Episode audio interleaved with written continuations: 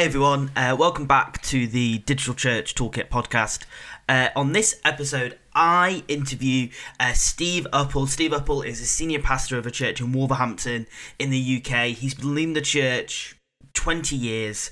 Uh, he is on the board of the Evangelical Alliance, speaks at some pretty major events in the UK. Spring Harvest, New Wine, etc. And um, it was great to jump onto a Zoom call with Steve and interview him. However, we were uh, I was interviewing him on the road, and um, the quality, particularly of my line, isn't the best. However, the quality of his line is actually all right. So I'm gonna throw it up as it is. Gonna uh, I've tried to clean it up as best I can, but just thought I'd pre-warn you. The quality, particularly in my line, isn't great. But I really think this interview is gonna help a lot of people, particularly if you are a church leader, uh, a church pastor. You know, it's gonna help you just develop a rhythm that's gonna help you excel in your ministry, excel in your life. And uh, I know from first-hand experience that Steve is someone that excels in everything that he does. And uh, it was an absolute pleasure to interview him. So here we go. So, Steve, why don't you just introduce yourself to everyone that, that listens? Uh, hi, Pete. Uh, thank you for having me on your podcast. Uh, yeah, you're right. I've been born and raised in Wolverhampton. Um, I'm 45, so born in 1974 here started leading a church here in uh, 2001 as the senior leader, but been in the same church since about 1991. So it's an interesting journey, journeying with the same community of people, but then since 2001, bringing change, um, changing leadership, changing the way we do things.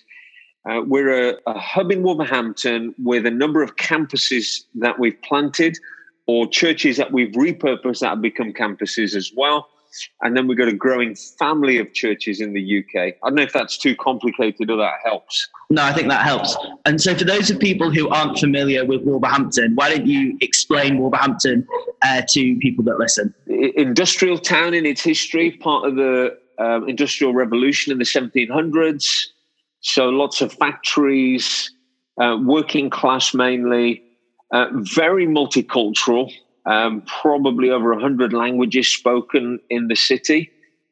Um, it's got a university, it's a university town, a population of just under a quarter of a million. Uh, and we're very close to Birmingham, which is a big city nearby. And so we kind of people traveling in and out of there, working out there. And there's also very large churches in Birmingham, which sometimes has a pull on people as well. I know you were just saying you've led over since 2001, you've been a senior leader of the church. So why don't you just talk about um, what's kind of the biggest lesson that you think you've learned in that time? Biggest lesson? That's a big question, Pete. Um, there's probably a number of lessons. I think um, probably hands down the biggest lesson is as it goes with the leader, so it goes with the church. So the importance of not just doing ministry, but spending time working on oneself, developing oneself, keeping my walk with Jesus fresh and vibrant, but also developing my leadership, my preaching, I've realized if I stay fresh and if I'm growing, normally the church stays fresh and the church is growing.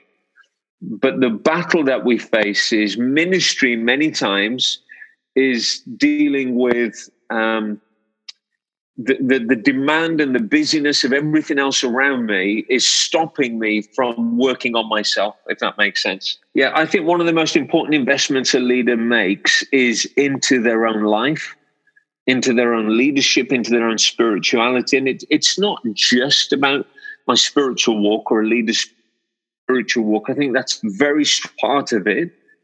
But I think it's also about um, being aware emotionally what makes me tick. Um, why do I do that? So over the years, I've had to learn why do I react that way? Why does that happen? And then there's a development of our gifts as well. So a communication gift, preaching gift, uh, or my management of people and the leadership of my team. Uh, when I started, there were no staff. I think we had one half day a week secretary paying bills. And today there's probably about 25 people on staff. So I have to change to learn how to manage that. And it doesn't come overnight. You have to develop yourself as a person. And uh, don't always get it right. You learn by your mistakes as well. So I read quite widely and I would listen to others. I meet with other people. All of that is an investment into myself to become the person that I think God has called me to be. I was going to ask this question later, but it feels like it ties in now. How does your family life tie in with leading a busy, growing church? Um, it, it definitely is a, a, a, big part of our value system here that um, if you lead family well, it qualifies you to do ministry. If you don't lead family well, then it's uh, it's a sign that maybe something needs to be paid attention to in the in the secret area of your life. And, and by that, I I, I don't I, I just simply mean I've seen too many it's not just pastors, it's business people do it, people climbing the career ladder. They can neglect their marriage or neglect their children in pursuit of ministry or business or a career. And I, uh, we try really hard, Esther and I have over the years, to make sure we build certain rhythms and routines into our life that help us to, to sustain a, a healthy marriage and our parenting so, if any of your listeners have uh, heard me speak uh, more than maybe twice, they may have heard me speak about a manner of life, a routine to life, a rhythm to life. I, I think that's uh, critical for the long haul. I think uh, I heard a leader say without certain disciplines, rhythms, and routines, ministry for the long haul is impossible. If you don't have them in your life, you won't survive the long haul. So I found, for example, a Sabbath day, a Monday is a day off, a time with Esther, a day to delight in the Lord. Uh, evenings, uh, many of them as times for an hour and a half, two hours as a meal table with the family, having conversations, listening to what the kids are doing and what, what they've been through. So, um, family is massively important, uh, but you've really got to prioritize and schedule time together for it to work. I, I mean, I could take the whole podcast on family because it's a passion. I think if people haven't seen it, they could go on the TBN UK website. I recorded a whole series of programs called Healthy Life. They're actually currently being aired again. Uh, but all of that is about how to have a healthy routine to life to sustain you for the long haul. I think what you're saying is fantastic. And you were saying before, you you've led the church since 2001. What would you say, you know, culture, technology has changed a lot since 2001. What have you been seen the biggest changes you think there has been in that time, in your opinion, as someone who's like leading a church week in, week out? So uh, I'm not an expert on all of this, but I think uh, in, in there's negatives and positives. I think some of the negative that people are far more distracted. So I think technology's meant that they can be sitting in a service listening to you preach and at the same time be texting or on social media or or you make a comment they can search out whether it's true or not within 10 seconds. So making sure that we say things that we've researched whereas maybe 30 40 years ago if i quoted facts if they're a bit off not that you know i would um, do that um, people may not know but nowadays we've got a very very um, people have access to knowledge and information very quickly. And also, I think attention span low in terms of uh, its short attention span. And I'm generalizing, not everybody's that way. So I think there's a negative in terms of distraction. So that's part of it. I think, secondly, the world has become more so people are listening to me but they're all listening to Furtick and they're listening to Craig Groeschel and they're listening to whoever. You mention your name around the world. Or they're listening to our worship team but they've also got upper room from Dallas and they've got Bethel and they've got and and the game of comparison is huge. You know our pastor in Wolverhampton isn't like and you pick your super celebrity. So I think there's a challenge in that. And I, I do teach into it to our church. I'm not of the people I am who I am. Uh, our story is different, our context is different, my upbringing's different. And so trying to teach them to value what they have here while they can receive enrichment from other places, but to be careful not to play the comparison game. Uh, we're not a church of 30,000 with a budget of 30,000 being able to employ multiple staff onto a worship team, and all all that maybe go. I, am not kind of um, defending. Um, uh, you know, not not working hard and not working well, but the context in Wolverhampton for our church is very different from a church of 20 or 30,000 with a huge budget on what they can produce. So I think that's a challenge not only for the congregation, but it's a challenge for pastors who may listen to one of the big guys from around the world preach and then think, oh, I'm not like him. So I don't think you have to be like other people. I, I do teach you should work on yourself and you should become better. I've said that already. But at the same time, you can only be you. So don't start comparing yourself to other people. Now, on a positive, I think most people that visit our church visit our website before they visit our church. So using the internet and tech to your advantage is important. We mustn't bury our heads in the sand. I think, you know, now people will now visit websites before they go to a restaurant. So they're going to visit websites before they go to a church. And yet, I don't know how many churches are investing into their um, internet presence, social media presence, so that when people are looking for somewhere in that city to go to church, that it's a shop window for them to experience. They may listen to one or two sermons, visit your website before they even decide to come through your door. In that is really important. Uh, but maybe for some, it's still a bit scary.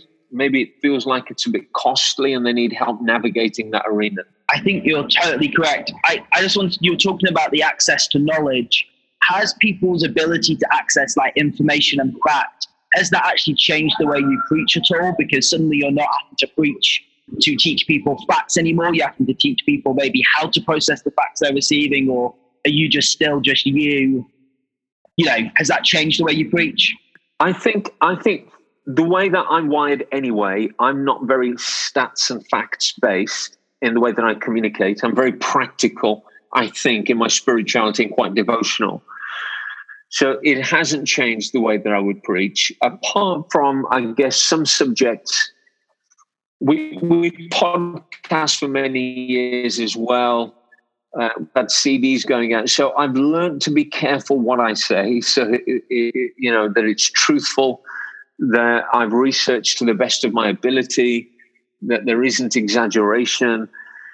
I, I, I think preachers can be prone to exaggerating things, and uh, I, I, think authenticity goes a long way.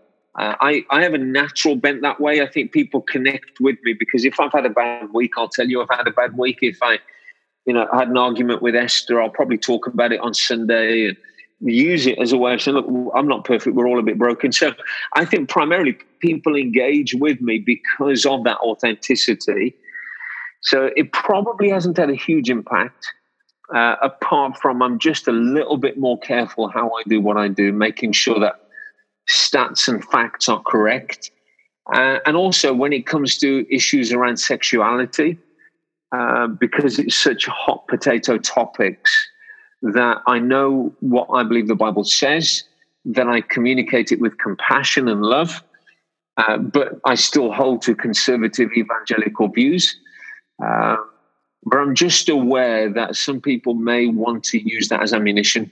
And so, you know, as people, we're gracious, and I want to be gracious in the preaching of God's word as well. And as someone that knows you, Steve, I know that you're gracious in all your interactions with everyone, and I've seen you behind the scenes, so I know that to be true. Um, I know that you've vlogged for periods in your life, so I guess, and you probably were, you know, you were documenting your life a little bit, probably before that was even before it was the in thing to do. So why don't you talk a little bit like about that? What made you do that? and what you kind of thinks were like the for you like what were the positives like what what did you get out of that experience uh, so i vlogged i think for two years pretty much maybe 19 months something like that um, pretty much every other day so i permanently almost carried a camera around with me and documented family times times at the gym devotions with the lord some people were highly offended i was doing that in terms of they would write to me or say to me, "Who do you think you are? You think you're some celebrity?" Uh, other people thought it was massively encouraging that I was filling a space there with something positive. Um, my reasons for doing it, and I took a lot of uh, advice and counsel, I just thought I could see vlogging taking off. But most of what I saw out there was around, you know, secular things, and they're not bad things. People were traveling, some people were just documenting their lives. And I thought, well, if the world's going to watch lives, why not have a positive view about marriage and about raising kids and about following Christ. I just wanted to fill that space. And so I, I did it for 19 months and then uh, uh, to, uh, I've taken a break and I haven't gone back to it in about two years. And they're all still on the internet, uh, uh, on YouTube. And what did I get from it? I think it helped me massively in my communication skills. So when you when you're producing a vlog that's going to be three minutes or four minutes, you've really got to think through what you want to say and make it succinct and poignant and not waffle. And I realized, I think, when I started to record those programs, that I had a tendency to waffle. The amount of times I'd go back and re record something because I just felt like I took too long trying to say something that should be said in 20 seconds and I was taking a minute to say it. So I think on a, on a, for me, it really helped me to be sharper in what I wanted to do, which has helped uh, uh, subsequently you know recording radio programs, recording for TV, um, and also my preaching. I, I, found that it's it's really helped me to grow. So I would recommend it. Now, people have been asking me to start doing it again. Nearly everywhere I go, people say, "Oh, I've been watching your vlogs," and it's interesting. Some people don't look at the date; they think I'm still doing them, and so they'll quote something to me, and I say, "You know, that's two years old." Uh, so, uh, but I think if I did go back in, I'd probably do more live stuff. So Instagram live or FaceTime live or both together or something like that. I think in the moment, without rehearsing it, is probably what people want. But it's a great way to still get a message across, let people have access into our lives. Uh, I I would hazard a guess that if the Apostle Paul had access to this technology, he would use it. Uh, he used letters and had them read in churches, but I think if he could have used video, he would have. If he could have been there live, he would have been live. Yeah. What would you say if if there was like a senior pastor, lead pastor, associate pastor listening, and they're nervous about letting people see maybe the behind the scenes of their life? What would you say to that? You know, what was you know you talked about kind of some of the backlash, but you know, what, what would you say to people like, oh, I love that idea, but I just don't know if I want people to see me at the gym, you know? Yeah, I think you choose what areas you want people to have access to. So um, I was pretty much, people had access everywhere. So I think, you know, sometimes even on a day off, I would just uh, record on that day off to, and, and really to teach what a day off looks like. Or if I was doing something on diet, I think primarily because I don't think uh, some some may disagree. I, I, didn't think I had anything to hide, so I wanted them to. Some people actually didn't believe in the early days that we we sat down as a family around the table. People in my own church said, "You don't really do that. You did it for the vlog," and I said, "No, we actually do sit down and eat together every day."